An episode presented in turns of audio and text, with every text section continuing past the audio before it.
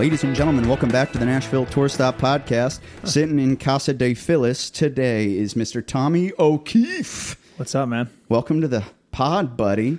I'm good, man. This is my only like my second or third podcast, so I'm actually a little nervous right now. Thanks for coming on today. So, uh, I, I start every episode by asking how we met. And we can't really, we talked about it before we started, but we don't really remember like the event of meeting each other. But it had to have been at Belcourt, right? Yeah, um, I think I just had buddy like Alex Schofield or somebody was playing tour stuff and I it was I mean it would have been like 2018 or or nine, something. probably 2018, and I and I just walked up to you, I think, and I was like, hey man, uh. I was like, Okay. this dude's nice. I was like, "Can I can I play her?" And he's like, "You're you're super cool." You know, some people are kind of snobby, and especially at that time. And I mean, you were really cool. And I think my first time playing Belcourt mm-hmm. was before that, though. I like filled in at like a different like Sunday night round, That's cool. and it was literally like the three guys on stage and the bartender. That was it. and I had written at that point. That was like twenty. That was like my first month in town. I think I'd only written like six, like like like I had like eight. So I've probably written twelve songs, and I could play like eight of them.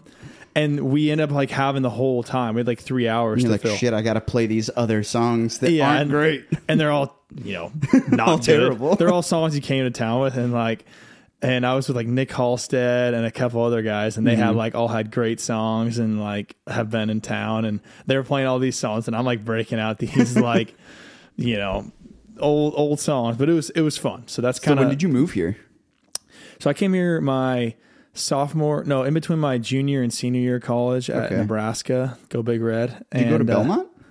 no, I went to Nebraska. Oh, you. um, but you but I- moved here. So I came here for an internship summer, like Oh. in between my junior and senior year, just so just for the summer, and honestly, just spent the entire time like trying to meet as many people as possible. I was not good. I could hardly, you know, I could hardly play. Had like, you know, I had written probably six songs ever, and um, but I just was kind of like trying to see if I could like actually, you know, want to do it for real, and and then obviously just fell in love with the town, and and then went back to finish college my senior year and then graduated and moved here. That's 20 exactly what I did. I visited once and I was like, okay, I got to go back. Yeah, and I, I, I think I remember a month in, I was at like a CMA. I was at like it was like a Tuesday night at Tin Roof on Demonbreun Street, and there was like this, like big round with like Libra, called like uh, the Revival. yeah, but it was like it was like I think it was Revival's like band thing. Did they have the band thing there? Was it Bus Call? They had a full band thing in the parking lot behind Oh. Tin Roof. Do you remember Okay, that? I do remember that. I don't think they do it anymore. I, they don't. They definitely don't do that anymore. It might not have been Revival then. and it was like it was like Michael Ray, uh, like Lee Brice, all these people, and I I was like drunk, and I I snuck I snuck into VIP, mm-hmm. like followed somebody in, and then just like hanging out with all these people, and I was like this just idiot college kid, and um. I. I just remember that moment being like, "Where the hell am I?" And like, this is the coolest town ever. I It, am. it feels like it feels like a dream because sometimes you see these like okay so for example i saw brad paisley playing in the parking lot behind Sea Gayle publishing once and that was right after i moved here and it, i had that same response where i was just like what is happening Dude. like these famous like megastar musicians Yeah. are playing parking lot concerts I know, and that's the kind of weird thing is you don't get until you come here. I, I think it now. Oh, it's I guess what's sad. I'm not trying to be like a Debbie Downer, but the the scene has gotten a little bit too like touristy. Like there's so mm-hmm. many there's so many more people. I feel like in Midtown now that like you don't really see the kind of up and comer guys just out randomly like at like losers and you know all those places. But like I swear the first, especially the internship summer, because that was like six years ago yeah any night of the week, you go to like losers, go to any round, and there's somebody like with a couple hits, or just even like these young gun like mm-hmm. people that just got signed are out. And I've I just definitely noticed that shift. So, what year was it that you moved here? I have like for moved here for good in 2018. 2018. like so I moved here for good in 2017. So it would have been around that same time because I remember you used to be able to see these hit writers a lot more Yeah. readily, and I don't feel that way now. Yeah, And maybe it's because there's just so many more people running writers rounds. I think, yeah, I think the one. I'm not sure what. I think we're just everything's just kind of feeling figuring itself out right now. Mm-hmm. But I do think, yeah, I don't know. Maybe it's social media's like impact now is like it's so much more important to be on social media than Right. necessarily out playing. TikTok. And so and which is i mean which is fine like i'm not trying to bash on i'm just saying for the actual scene it doesn't Mm-hmm. like do as much good there's not as much benefit to playing a writers round which i mean still like places like this is why like i love tour stop so much because i still feel like that's like your has a culture like that Mm-hmm. is from the previous like It's, it's Era. from the old days. yeah, no, it is. It like still you go there and there's still that culture of like everyone's hanging out, you're playing your song and you're like meeting people, but you're also trying to like play Yeah. your song to kind of like kind of prove yourself. And I think that's what you know, Tour Stop and a couple other ones are still doing well, but there's some other ones that like just kind of don't have that like There's same. a bajillion showcases and Yeah. writers rounds now, and it's it's weird because some, people ask me like, "How has Tour Stop survived so long?" I'm like, "Well, I don't know totally, but like it just has." And a lot of these others just they they they think like, "Oh, running around is easy," totally. and it's it sure technically asking people to play at a bar is easy, but like it's hard keeping it consistent and like the culture of tour stop is exactly what you said. It's like come hang out, have a beer, play your songs, make friends. And you you can't do that on TikTok. You can't like make those deep meaningful connections over a video. Yeah, and I I do think I sound that, like such a grandpa saying No, I mean I don't. I do. I do all the games too. I play the game too. I play. I do all the social media stuff. I do think that what you've done well, and that's just a testament to like what you should do in Nashville. If I was going to tell somebody to what they would do, He's like you need to just survive, like out outlast everyone else. And I think you have just stuck with it and continue to like grow it to like other venues Mm-hmm. like Sunny's and other other places and stuff. I don't know if you're still. You still? Is it still at Sunny's? No, we're not at Sunny's anymore. But yes, exactly what you my mean. like, point is this is like you go here you go to alley taps you go to these different places and then when that kind of does its thing then you go to the next place and Yeah. like, you just keep growing. That's kind of something i've done with music i feel like well is is no matter what pandemic no matter what recession world war uh any anything else don't want to go there.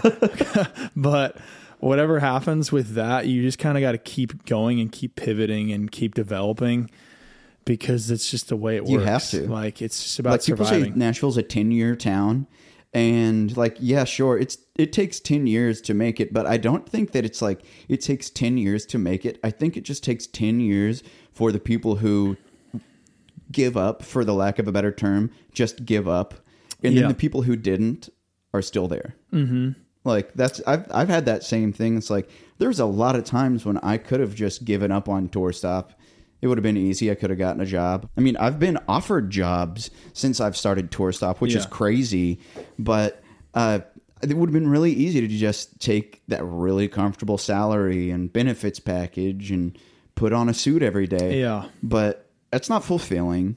It's not what I want to do. So I would rather try to do the thing that is fun yeah. and have that certain level of uncertainty, you know? It's it's like looking for buried treasure.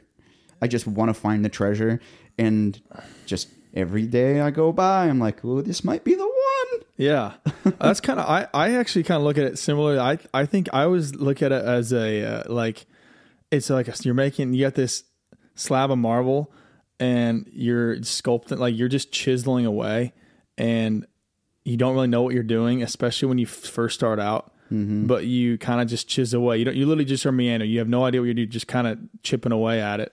And if you look back after a week, or you look back after a month, you're probably going to be like, "Well, I don't even know what what that is. Right. I, I don't know what it is." But then, you know, you do it for a year or three years. you kind of step back and go, "Oh, I can kind I of like this is now. this is at least that looks kind of like an arm or that looks like a thing that looks like something and so then you kind of you keep going and you you get it figured out and i think the more you do that the more you can like step back and once you've kind of figured out your direction then you really know okay after five years or whatever that's about where i'm at is like i see something now i know what direction i'm doing and now it's just like continue to like chip away Right. at it like especially the first year in town um i just think that you're just meandering. You just don't know what you're doing. I, I definitely did Were not. you 23 when you moved here? I, I That's would how have old been. I was. I was 21 when I did the internship, and then Okay. yeah, like 20, I guess 22 or 23 when when I actually moved here for Mm-hmm. good. But I mean, didn't you know? Didn't know. I've gotten so much better. Put it that way. Like I, I still kind of look back and I'm like, man, my my parents let me, like my friends and my family let me move here. like I. Yeah, oh my god, dude, I've thought the same thing because I'll go back and look at the songs that I wrote, like Yeah. that I was playing my first shows in Nashville, and I wouldn't dare play those Yeah. songs out now. But I think it's just that's part of it, and that's just getting better. I think another thing, once again, to your credit, is and one the one thing that I've always tried to do, and I'm really trying to do now, especially, is like you have to be an entrepreneur. Like you have to figure out other ways to mm-hmm. Build your income and build your platform, and like like with a podcast or with whatever it. That's the that's the new model I think for artists is I hate calling it nickel and diming, but it's kind of like that. It's Yeah. like figure out, okay, I can make this much from playing shows, Yeah. Mm-hmm. this much from royalties, and this much from that, and maybe I get a brand deal, and I wear these shoes on stage. Like, Mm-hmm. Yeah. little little things they do add up, and it sucks. And I forget who I was talking to recently about this, but it was like. You do have to set the really small attainable goals because if you set the goal of like I'm going to play at the Opry, it seems like okay, well how do I get there? yeah there's there's a million steps that come before it but if you say i'm going to play tour stop there are really cut and dried steps to getting to that thing and then Totally. from fr if you make it to like the tour stop step then you can say okay well th- i want to play a ticketed show at the basement and then there's those steps and then there's just little things so i think those small and attainable goals are so much more realistic Yeah. for especially new kids in town Yeah. And I still think going back to the social media is like you do have to do it. Like and I mm-hmm. I have been at least past 6 months have been crazy, but I I needed to be doing it more, but you just got to find and make it work for you. I'm I'm st- honestly still figuring that out, but I do think that you have to do it one way or the other because even though it's you hate it like Yeah, i don't enjoy scrolling tiktok or reels but it pains me to say that some of these people are posting two videos a day three videos a day and they'll post a hundred videos and then they'll post a thousand videos but then one will pop off Yeah. and then they get 10 million views and then they gain 20,000 followers overnight and Yeah. then it happens like that. I don't want to replace the live aspect of it like the actual networking of it, but social media like you said is just so stupid important. Well, and I think you kind of have to you just have to try different things and figure out what works for you and and really do well what works for you. Um, but I mean, once again, I'm still figuring that out. But uh, I mean, there's definitely some people in art like that have been up and coming that have like figured out their thing, and then you kind of just got to take it and run with it. So Yeah, I feel so out of touch with some of these things on TikTok because I'll see like trending videos and stuff, and people be like, "You should do this one," and then I'm like, "Okay." And six weeks later, when I'm like, "Oh, I should do that video," it's already out. Like, it's it's it's so hard to Yeah. be on top of that, which is why I totally understand why people are like, I am a professional social media strategist. Totally. like, that's their job. They just create content, and that's just their thing. But like you were saying, the entrepreneur in me knows I need to do that, but I don't have the time or the knowledge Yeah. or the interest in doing that. Well, also, and actually, one of my friends, she does social media. Her name's Leah. Um, she does social media for some big artists, and she said to me, and I think it's the best advice she, you can give is like, don't try to necessarily chase the trends. Like, don't do like do what works for you, do it really well, and make sure it's like authentic to you, because usually that's the videos that like actually resonate when they're like when you're not trying. You're just like here's my thing. I'm showing you my thing but it's very natural. It's when you be when people try to do these like unnatural the super staged TikTok videos. Yeah. You know what I'm talking totally about? and it and it but the, sometimes it works for those certain Mm-hmm. people but but that's usually because it's kind of part of their personality Mm-hmm. and like not just the not stage i'm just mean like it when it feels natural that's the that's usually the videos that do well for that person Right. Mm-hmm. and that still applies to any sort of trend it's like It just annoys the heck out of me when I see a dude posting a video sharing my song with my ex girlfriend, and then three videos later, he's like sharing a song with my brand new girlfriend, and it's the same chick. Like, Yeah. like come on, come on. If I at don't least pick know. one or the other. yeah i think some of that is just i mean that's just the that's just the internet i don't think that's necessarily Did you see the videos with the mini mic that were up for a while? Like somebody, like it was this Amazon Wasn't SJ USB. doing that? Yeah, it was like a the size of a pinky or I saw something. that. I saw those and I was like, that's cute and funny. But then I was like, by the time I order this and start planning people to do it, this trend is going to be done. Well, and like it was your phone. It was like everyone had their phone. They use like the the mic on your phone, which is honestly, I mean, Just I don't as good. them. But yeah, I don't know. That's that's an interesting. It's just a weird time to like. There's so many different ways to do everything, and it's We've just- got like these two dramatic different camps. Like there's the like we just had Maggie Baugh on the road, and she's really good at social media. Don't get me Yeah. wrong, but she's going on this vinyl record store tour, Mm-hmm. and like the surge of vinyl sales lately, and lately is the wrong term. Like in, over the last five ten years. And so that's Yeah. like super old school, and then TikTok being the super new school, and I'm like, where is everything in between that? yeah. like where is the where is the normality between like going on the road and selling literal records versus being a TikTok star? I don't know. I think I do think you just have to like throw everything at the wall, see what sticks, and stick with it. Like, Yeah. go like, you know, continue to adapt to whatever the society is throwing at you. Um, I mean, Cooper Alan, he's done such a good job of not only does he make like TikTok work for him so well, but he is, I think, better He's a than hell of an entertainer. well, I think he's done better than anybody else of taking that but making it into his show and Mm-hmm. Does still he do the mashups live? He does the mashups live, but he even That's like fun. he makes his songs the songs are fun and like his everything about it is so it's such a fun, entertaining like show. And Mm-hmm. I I don't think many like social media people can do it that well. Like I mean, I think that, I think it just depends on who you are, but I think he does It's it just better part than of his anybody else. personality, like you were saying. It's just Yeah. It's it's not it's not a facade. He's not pretending to Exactly. be that dude. He's just that dude. Yeah, and it works so well, and like that's that's a prime example. Of, you know, he's not trying to force it. It's just Mm-hmm. part of you know how he's an as an entertainer, and that's that's I mean that's why he's dude. His show is so good. I, I don't care what fell anybody down says. a uh, rabbit hole. I think it was on TikTok the other day because I do still try to scroll through and kind of see what's up.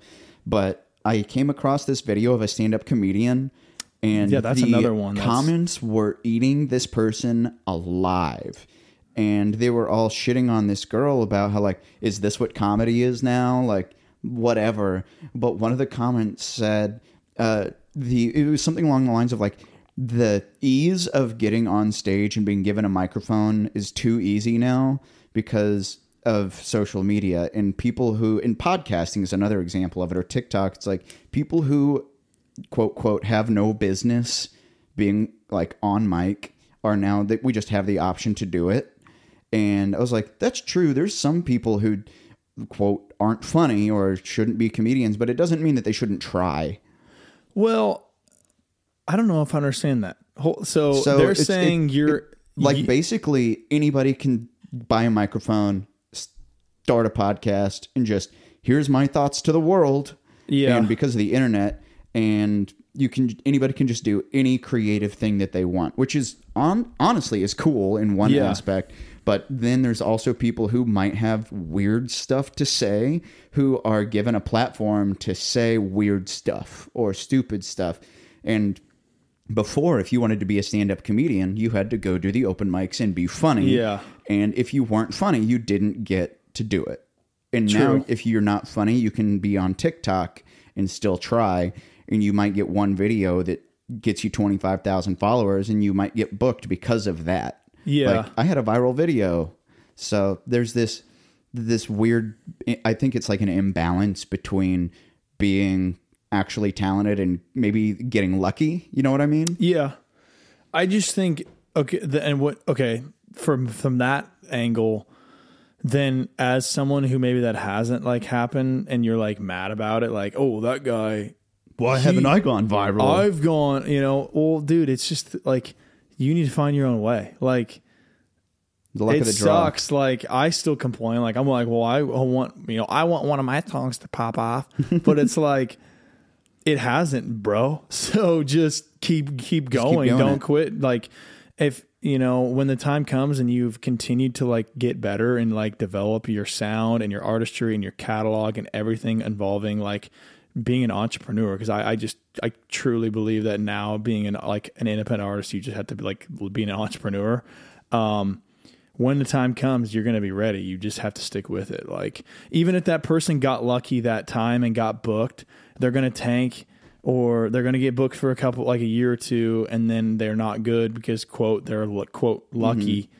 That's not sustainable. Like it's it has to be sustainable. Right. like and that's that's always been the case and it's still going to be the case no matter what platform you have. A friend of mine named Timothy Miles is a stupid talented songwriter, really great promoter, and he likes making goofy videos for Reels and TikTok. That's what ju- he loves all of it. And he had a really good idea for like he wants to go on tour and he's kind of like this folk Americana singer-songwriter vibe. Yeah. And he's trying to figure out a way to do like the goofy funny videos the serious folk americana music but also merge in this love of like cooking for people so mm-hmm. he's like i think what i should do is go on tour and if people book me for a private show they're not just booking me to play i cook them dinner and a show and you invite your friends and he is the entire evening's experience. So he'd cook an entire meal for you and your family and then he'll perform for you and your friends. And i was like that's a really unique entrepreneurial mindset. Yeah. because who the who the heck musician would be like i'm gonna go to your house cook you dinner and play a show for you? Yeah. i'd never heard of something like that and it's cool stuff like that and that's why i think it's cool being an entrepreneur is because you just have these ideas and some of those things work. Yeah. Traveling touring cooking musician. Well, some of these songwriters, I've even talked to a couple guys who have like a couple minor cuts, but like some of these hit songwriters who aren't really making the money off of like the streams anymore. Mm-hmm. What they're doing now is they but they have access to these like corporate private events. So they're like they'll have a couple hits. So like let's say they have like four number ones or four hits or whatever, or even four just big cuts with like big artists that are like, you know, Mm-hmm. name dropping type artists. Um, even if they like an if it's like an album cut, so it's they're not like actually making if that you much get a money. morgan wallen album cut you still have a morgan wallen cut Exactly. And so, but what they'll do is they they play these like golf courses and like corporate events that just want these riders rounds with like hit riders, and they're getting paid like big- Mm-hmm. Thousands of big time dollars for money. that and stuff. and the whole point I'm bringing this up is, is that's a way of like taking the music concept, having like great, great songs, great craftsmanship, but also turning it into like where you can actually still, you know, Still pay for money. your groceries. You know, I saw an article, it might have been this morning, that Spotify announced they're creating a threshold for artists that if you don't get a certain number of streams, they're not paying anything. And I don't know if that's real. It was one article, it could be fake. But could you imagine the just exodus of independent musicians is like why would i give my music to spotify if i literally don't get paid anything for it it's egregious enough that they only pay one ten thousandth of a cent already I will say this, man. I, I actually am, I'm going to take the un, unpopular opinion on this. Mm-hmm. We don't get, you don't get, I mean, as an independent artist, unless you're really clearing streams, you're not, you're not, you're just flat out not making your money back or like you're making maybe enough to pay for your recording. But by the time you like produce, like do everything. So to be honest, like if that happened and it, eliminated people who are like kind of saturating the market, then I I not You might nec- be into it. I'm not against it because I'm already not like I'm you know you know once again I'm, I'm I have good stream numbers. You like, know, that's a you good point. I hadn't considered that it w- it might eliminate the people oversaturating the market because that might come back to the okay, if you have a podcast that's not getting X number of streams, we won't carry it. Maybe that's another thing. So it gets rid of the people who aren't. I don't want to say not doing well enough, Yeah. but that might be a valid valid well, it's thing. so it's so saturated. Like everything is so saturated. Even social media, even TikTok, everything is so saturated, and everyone's like it's becoming like cannibalized because there's just so many people doing it. And and once again, this comes back to just sticking it out and like adapting and adjusting. If like you- if you're truly all in, then then you're just gonna figure out a way to make it work for you. Yep. And so honestly, unpopular opinion, if that happened and that eliminated maybe people that are kind of like in the way, I mean, I'm not necessarily against it because I'm not banking. I mean, I love getting the occasional hundred dollar royalty check from CD Baby, you know, every couple months. But it's it's really just not. I put my music out there to get it out there. So mm-hmm. so if it's if I'm making a little bit less money, it's I think I'm I'll be all right. It's no just sweat off your back. it's like because we're not you're not relying on it anyway and if you if you are Right. relying on it, unless you have massive numbers but even then if you have massive numbers you're probably a full-time yeah, artist if you're a massive, yeah if you can get a billion streams on a song, you're probably doing okay anyways. yeah so like i just think that if you're if you're really in like all in and that and that happens once again just be like okay well you're still getting your song out there and i don't know i feel like spotify has is the best like It's so accessible. just for in, independent artists, it seems like the place where they do the best and like get this attention or get Mm-hmm. some kind of thing pushed towards them is Spotify.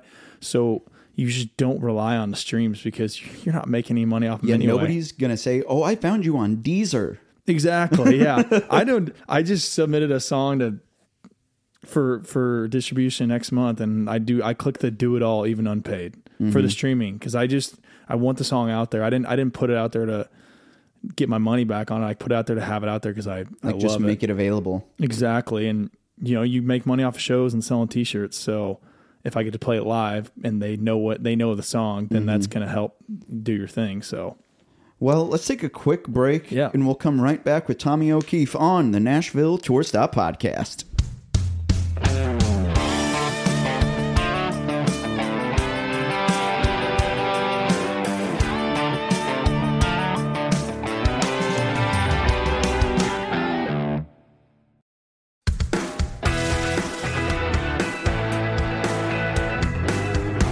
And we're back with the Nashville Tour Stop podcast, joined this week by Tommy O'Keeffe, sitting in the house wearing some beautiful, nice white high top chucks. absolutely, brother. I am a Converse high top man myself.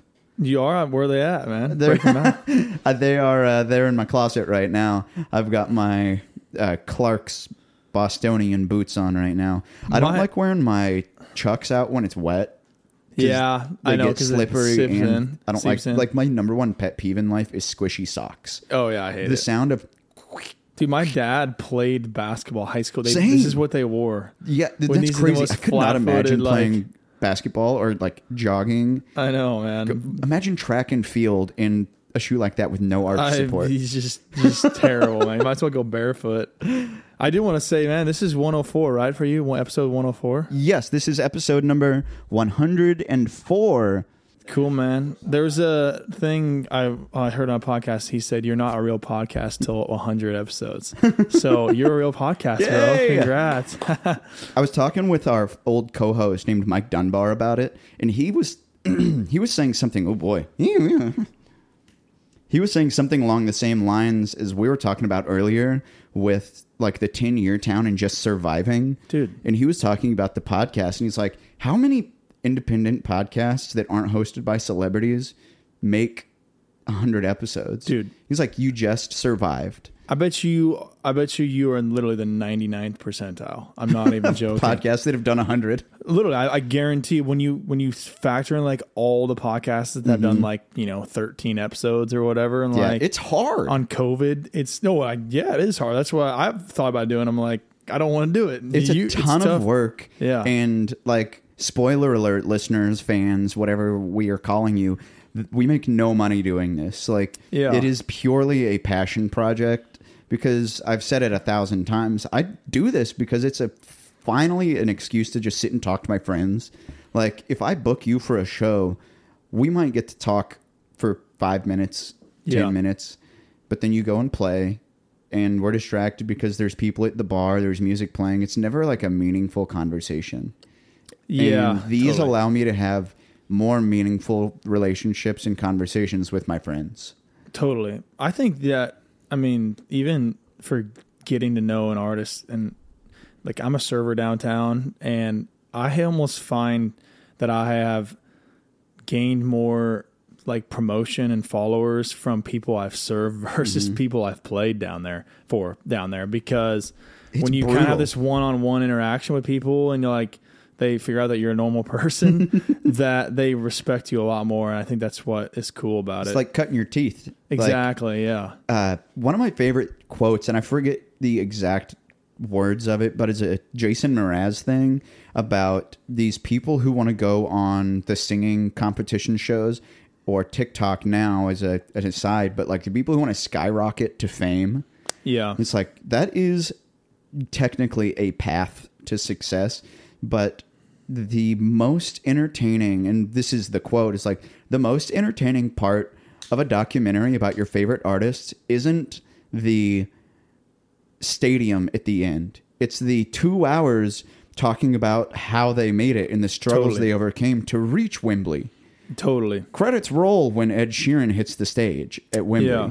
Like, but people want to see when he was playing to the bartender at Belcourt Taps. Like, Totally. people are more interested in the struggle than they are in the success. Absolutely. I yeah, and and just also being like a normal person. Like I think I think that one of these things that's like popular on TikTok or not TikTok like in, like Instagram even is, is they'll do like concert recaps and it's like just like this this like edit of them playing and they're strumming their guitar and the lights are going. That's this quick thing and honestly they all look the same and I skipped through all of them. But The when it's sizzle reels. yeah, but when it's like them like walking around the fair and they're shooting a a little carny game or like mm-hmm. getting a win like doing something funny and like fun that's and it's not like all chopped up and edited that's actually when i pay attention to the video Yeah. and i i just think that's kind of One of the only videos on my personal TikTok that ever did well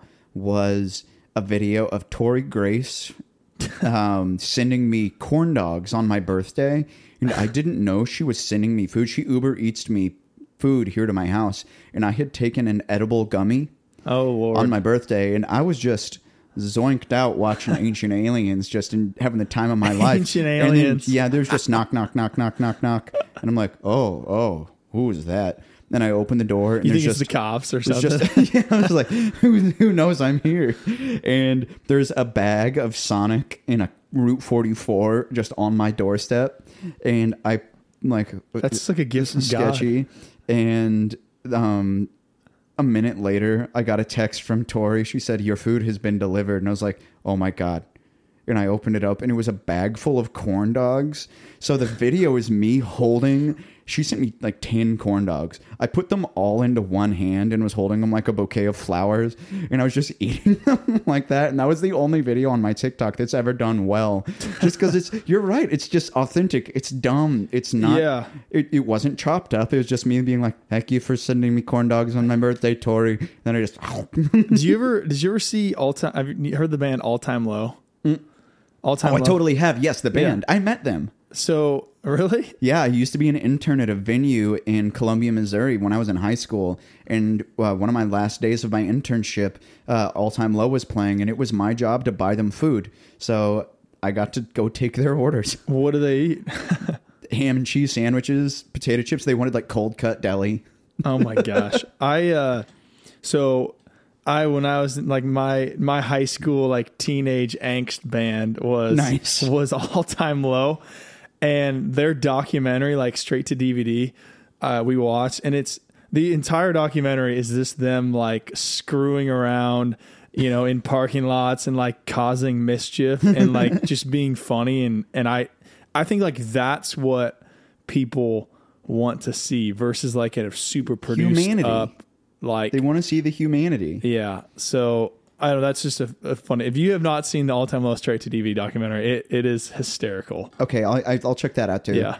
it's I do love those music documentaries, but some of them are just they they they get to the the success too fast, and it's like uh, the guy who owns Whiskey Jam, Ward Guenther, posted on the Whiskey Jam Instagram not long Really? ago, and I think that it was a photo of Chris Stapleton, I think, but it might have been someone else playing in a coffee place.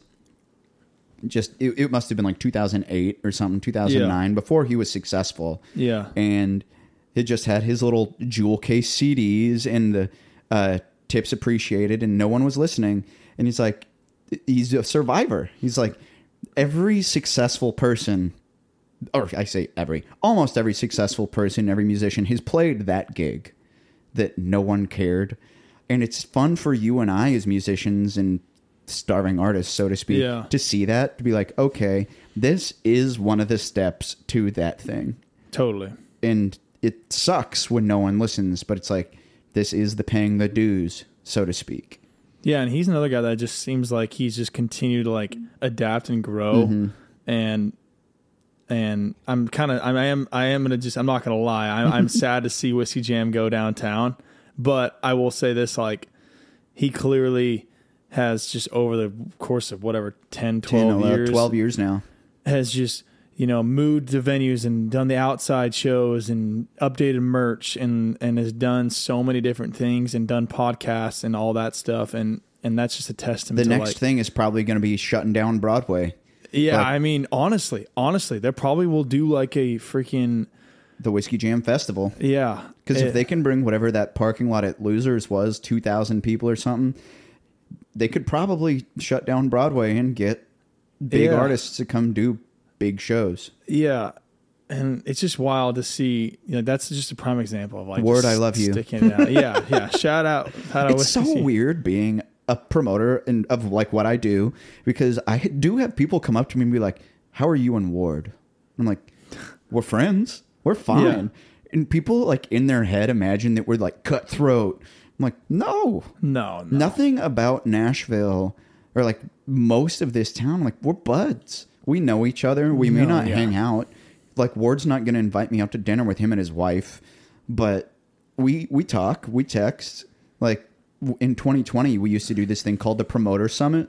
Where me and Ward and Matt Burrell of In the Round, I think he's it's called great. Outside the Another Round guy's just now, doing so many um, cool and things. Bus Call and all these show promoters, we'd get together and talk about Yeah. the artists who've played our shows and who's doing well. And it was a really big compliment to me because Ward at that time said, "Oh, I look at the tour stop lineups to know who uh, I should book for Whiskey Jam," and I was like, "No shit, yeah I mean, awesome." Yeah, it's it's a cool thing, and yeah, like to your point, it's not a competition. Like it's not. when your friends make it or whatever, That's awesome. it's good for you. Yeah. you know, if no one is, if you're around, like there's people who have egos, and and that just does not last. Like once again, it's not sustainable. It's if you have ego and you your buddy or whoever is making it and you're not, and like it's. If, if anything, the people around you are making it, you are gonna eventually like make it. The too. And I rising feel tides like raises Joe all ships. Rogan, I think, talks about that with comedians. Is Mm-hmm. like it's a communal thing, and the more your camp rises, the better it is for you. Don't Yep. like get all jealous and butthurt, and like and people just want to do that because they're insecure, and it's just not it's the way really it should. hard you want not root to get everybody on. jealous when your friends get a deal when you want one too.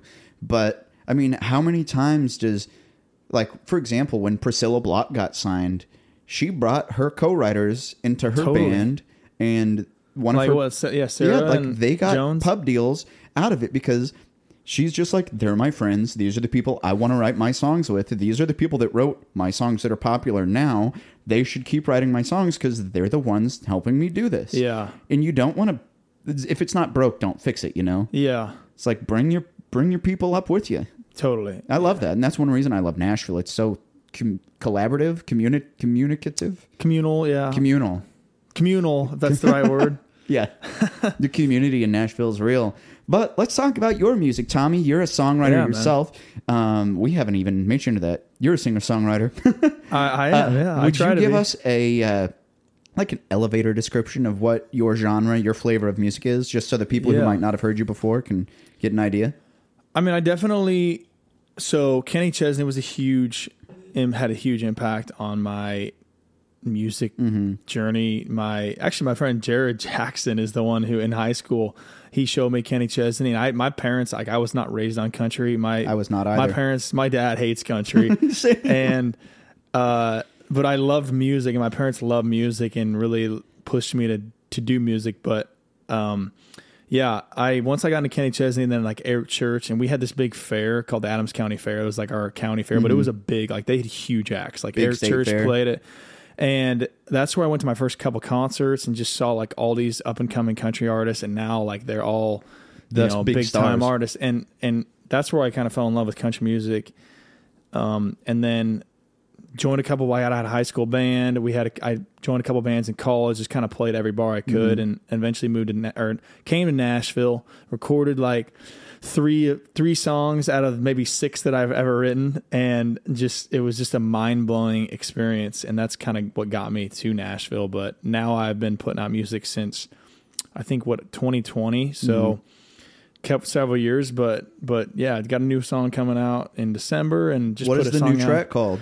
The new song is called "Tell Me Something I Don't Know." Tell me something I don't know. Yeah, what is the story behind this It's song? kind of a just like a cool groovy vibe. Um, going back, I guess going back to your question, like what my music sounds like, I would say it's it's kind of that like Kenny Chesney, but also has like a Jon Pardi kind of western Okay. feel to it, and kind of that more um, like early 2000s country vibe. a little bit, yeah. Yeah, Depending you on the don't song, give me big stadium pop country vibes. yeah, no, That's not what you do.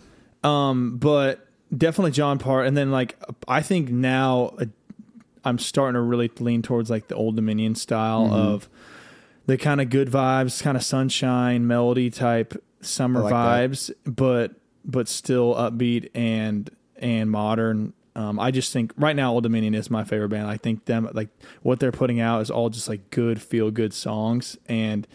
This next one, "Tell Me Something I Don't Know," is definitely that kind of groovy Old Dominion vibe. cool. So it's, Who did you write this with? I wrote this with Brad Hutzel, Cooper Alan, and Kyle James. Cool.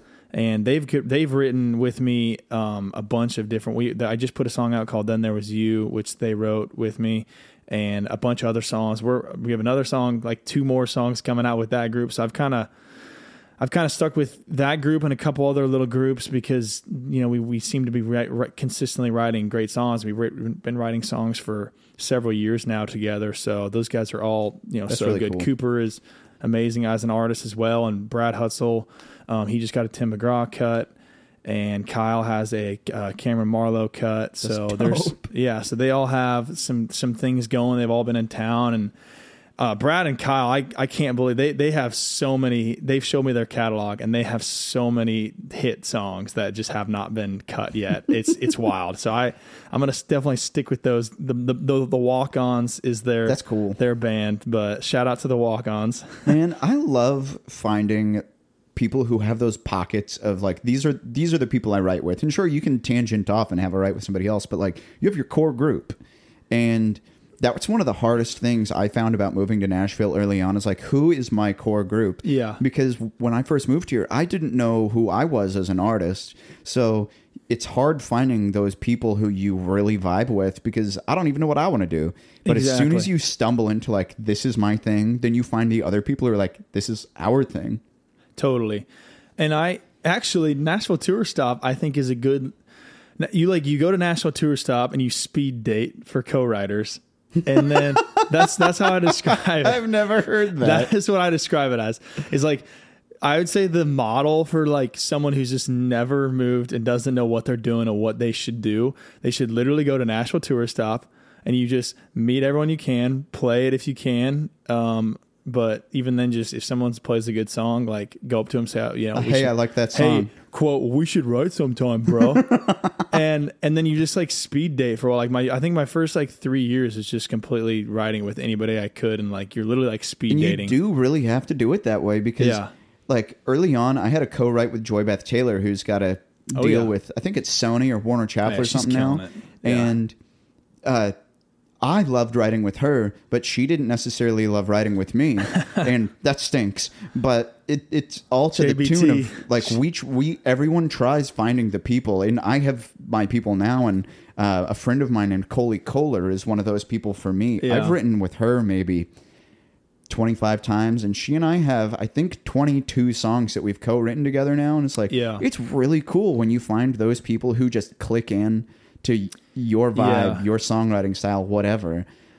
Yeah, and even with those guys, especially, um, we don't have a bad time writing. Like, yeah, and even if you don't get a song, you enjoy Exactly. being with your buds. Yeah. So there's times where I'll write with them and we just we won't get anything. Usually it's not. Usually we get something, but but sometimes we don't get anything good, and it's still just like a, and I enjoy hanging with them, and there's not a big pressure Mm-hmm. to get something good, which I think is a huge reason why we get things good so often. Is there's no pressure versus, especially early on when you're trying to like meet the right people, you trying to like we got to make sure we get a good song because it's just like speed it's just like dating you the first date is to get the second date you know like should we figure out we, we you should get that second date? at least maybe not i'm not, not the best dater but uh that's the whole thing is i've had some some co-writes where it's just like Painful. it's like half hour in you're like looking at the clock oh we got three hours left of this crap like yeah, uh, dude, out I have here been in those writes where no one likes what's happening and no one wants to be the first person to say, "Should we call it?" Oh yeah, I I've usually gotten to that point where I'll just be like, guys, if it's been an hour and a half, two hours, and like we're still writing the like SpongeBob, you know, it's just like, If all we right, haven't even guys, decided the idea we want to write, let's let's call it. I'm gonna I'm gonna move on with my life. I'm gonna go and- home. Yeah, Yeah, So- it's part of the uh, part of the creative cycle. It's like sometimes it's just not there, and that's Yeah. okay. And Totally. forcing yourself God, this is going to be a terrible metaphor. Forcing yourself to crap, mm, you- Totally. it's always bad. yeah, If if it doesn't, if the song doesn't come naturally, why would you want to force force the feeling of unnatural or Totally. unnaturality? You know what I mean? totally, Nah, people can totally sense when something sounds ungenuine. totally, yeah, And it's really great when you finally find those people who understand your your personality and your songwriting style. And then if you're all not feeling it that day, you're not mad at each other because you didn't get a song.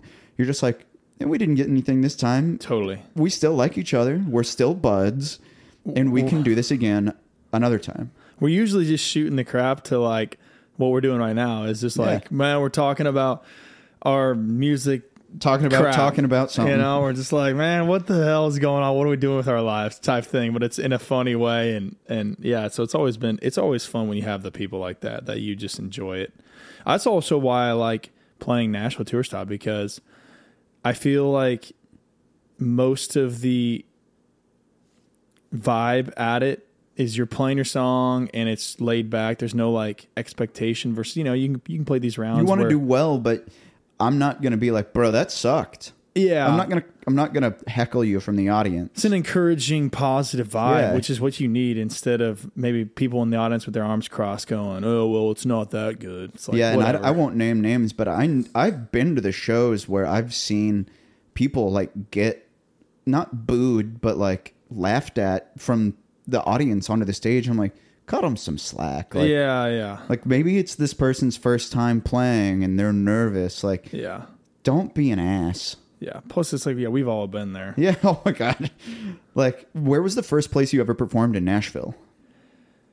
Um, Bluebird and Douglas Corner Cafe was Bluebird. for for I I called 43 times on the way I this is right when I was I wasn't even 21 I was 20 and so I couldn't even get into half the bars but I went I had recorded my first EP called Taking Chances Nice. you know and uh Edgy. yeah, totally. And uh it was good though. It was like and it was like a mind blowing experience for me. It was like the when I was like, okay, I could actually move here. And so then I think it would have been the following like August still. So this would have been in between this would have been going into my junior year of college. And I just came back and like took my my mom like let me use her car and I drove to Nashville and on the way there I called like the open mic for Bluebird and this is like still when Bluebird was like blowing up Mm-hmm. but not to where it is now where I do they even have the open mic anymore? They still have the open mic. They but do? It's it's so hard to get on because Yeah. so many thousands of people are trying to play it. Yeah.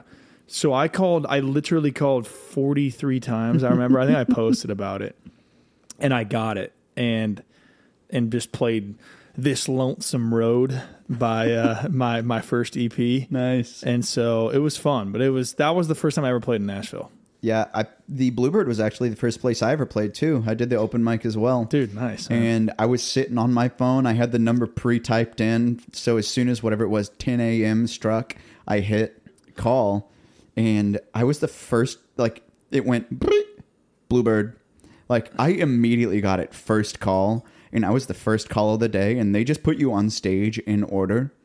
And so you're the first one on. I, I was the first person That's on. awesome, It man. was awesome and mortifying. Don't you have to stay there though until it's done? You have to stay there until you play. Technically, you're supposed to stay there until it's done. So I played first, and then they say um, if we have time at the end, we'll call up people randomly to perform a second song. So I was like, hell yeah. So I stayed, and they actually called me up to do another song. Nice. So I was like, I don't suck. There you go. yeah, then I Douglas Corner was another one where that one was a little bit easier to get on, but you could it was like a four and a half hour like Super thing. long. So I think I waited two or three hours, sat in the bar. You can't then- drink. By the time you actually play, you're just like, get me out of here. But that's the one thing, man, I don't miss. I still go to some rounds from time to time. The one thing I don't miss is like when you don't know anyone, you're just trying to be in there, like you're just trying to meet people. You just have to sit there and tr- like try to work up conversations and try to meet as many people as you can. And I, I It can be brutal. yeah, it should just it could be brutal. Yeah, that's the it's best way to describe brutal it. and it's lonely and a lot of people are nice but it's hard to get people who actually want to like sit and talk like like this exactly. so it that's one that's one of the things early on with tour stop i was like i gotta make this as chill as possible Totally. and even if it's at the expense of I don't want to say talent because that makes me sound like a douche, but it's like I don't want even if it's the biggest mega songwriter, if this person who's a jerk wants to play and this person's going to be a jerk to everyone, that Yeah. kind of just trickles down and I was like I don't want people to associate my thing with people being mean. totally. It's like I want people to associate my thing with just like nice people are here. It's low key. You're probably going to see some of your friends. And it's like, and and Aaron will be nice to you. Like I'll Yeah. be there, and if I sit and talk to people who are awkward all day long, that's what I'm there for. Because some people just need a buddy. Well, I I, want some. I always resonate with people that I can talk about normal stuff with, like football and other stuff, because otherwise you go to Midtown and it's the same same conversation over and over again. It's it's, hey man, how's it going? Cool man, what are you up to? Oh, just you know, working, putting out songs, and it's like, oh, just. You know, got a new single coming out. Oh, cool, cool. It's like I don't really care. You know, I've had I've had that conversation a million times. just- so have you. I got a single coming out, and I mean, you got to do it, but I old. tend to when I can meet somebody up and be like, "How's the family going?" and then it's yo, like I'm giving them crap about their football team and or whatever, whatever. Like I would so much rather come up to you and say, "How's your sister Emily?" Because you're going to be like, "You remember my sister Emily?" yeah, I do. you do.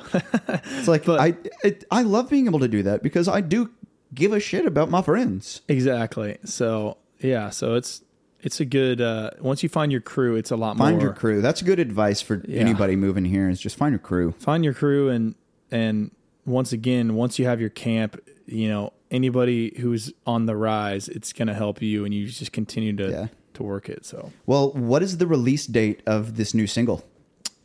Uh, so then there was you came out um, October third, which October was 3rd. Uh, Mean Girls Day. That's why I picked it. It's October third. Nice. And then so go check out that song. That's on all platforms. And then Tell Me Something I Don't Know is coming out December second, which is my birthday. That's just a couple days away from here. yeah. So my birthday is December second. So Happy early birthday, If you want to give me a lovely birthday present, you can uh, share the song.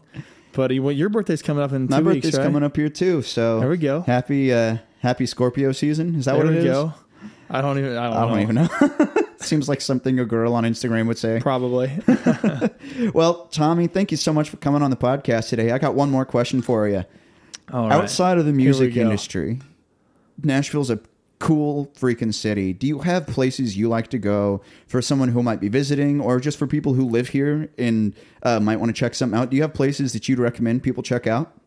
In like kind of outside yeah, of Nashville. in Nashville. And, I mean, it can be a venue. Like if you dig Live Oak or whatever, tell people to go there. But if you got restaurants, bars, venues, parks, anything you like to do, I like to get uh, everyone's perspective on what they enjoy doing. Um, Leiper's Fork for sure. If you have time, if you're in Nashville, either like rent a car or whatever, but go to Leiper's Fork. There's a distillery there, but not even the distillery. There's like a cute little town with um, a little bar, and it's a music venue, and it's just the entire drive out there is beautiful Tennessee countryside. It's about like 40 minutes west of town, right? Yeah, like Southwest. Mm-hmm. But there's also we go to Natchez Trace Bridge, and it's like this valley overlook, this bridge Beautiful. overlooking this valley, and it's just it's very authentic Tennessee. You know what I think Nashville is truly about, and what like just how beautiful Tennessee is in mm. general. I think you know you want to get off the beaten path. That's the place to do it. So Leiper's Fork, and it's only you know it's it's probably 45 minutes. Great recommendation. So really cool spot, really cool drive. well, Tommy, before we take off for the day, before we wrap it up, would you please give us your plugs? Tell folks where they can find you online. Uh, it's um, Tommy underscore O'Keeffe at Tommy underscore O'Keeffe is my Instagram and TikTok and all that stuff. And if you want to go to TommyO'Keeffe.com, um, I have my merch on there. So you guys buy a whiskey on a weekday t-shirt or whatever you got to do. Hell yeah. But uh, yeah, TommyO'Keeffe.com. I will have your Instagram and your website in the episode link description. So if you'd like to follow Tommy right now, just click on your podcast platform and hyperlink, click that thing, and it'll take you right to Tommy's stuff. Yeehaw, baby. Well, ladies and gentlemen, thank you so much for listening to this week's episode of the Nashville Tour Stop podcast. You can follow us on Instagram and TikTok at Nashville Tour Stop. You can find our complete show calendar on our website at NashvilleTourStop.com. So, in the meantime, give Tommy O'Keeffe a follow and do remember that all roads lead right back here to the Nashville Tour Stop.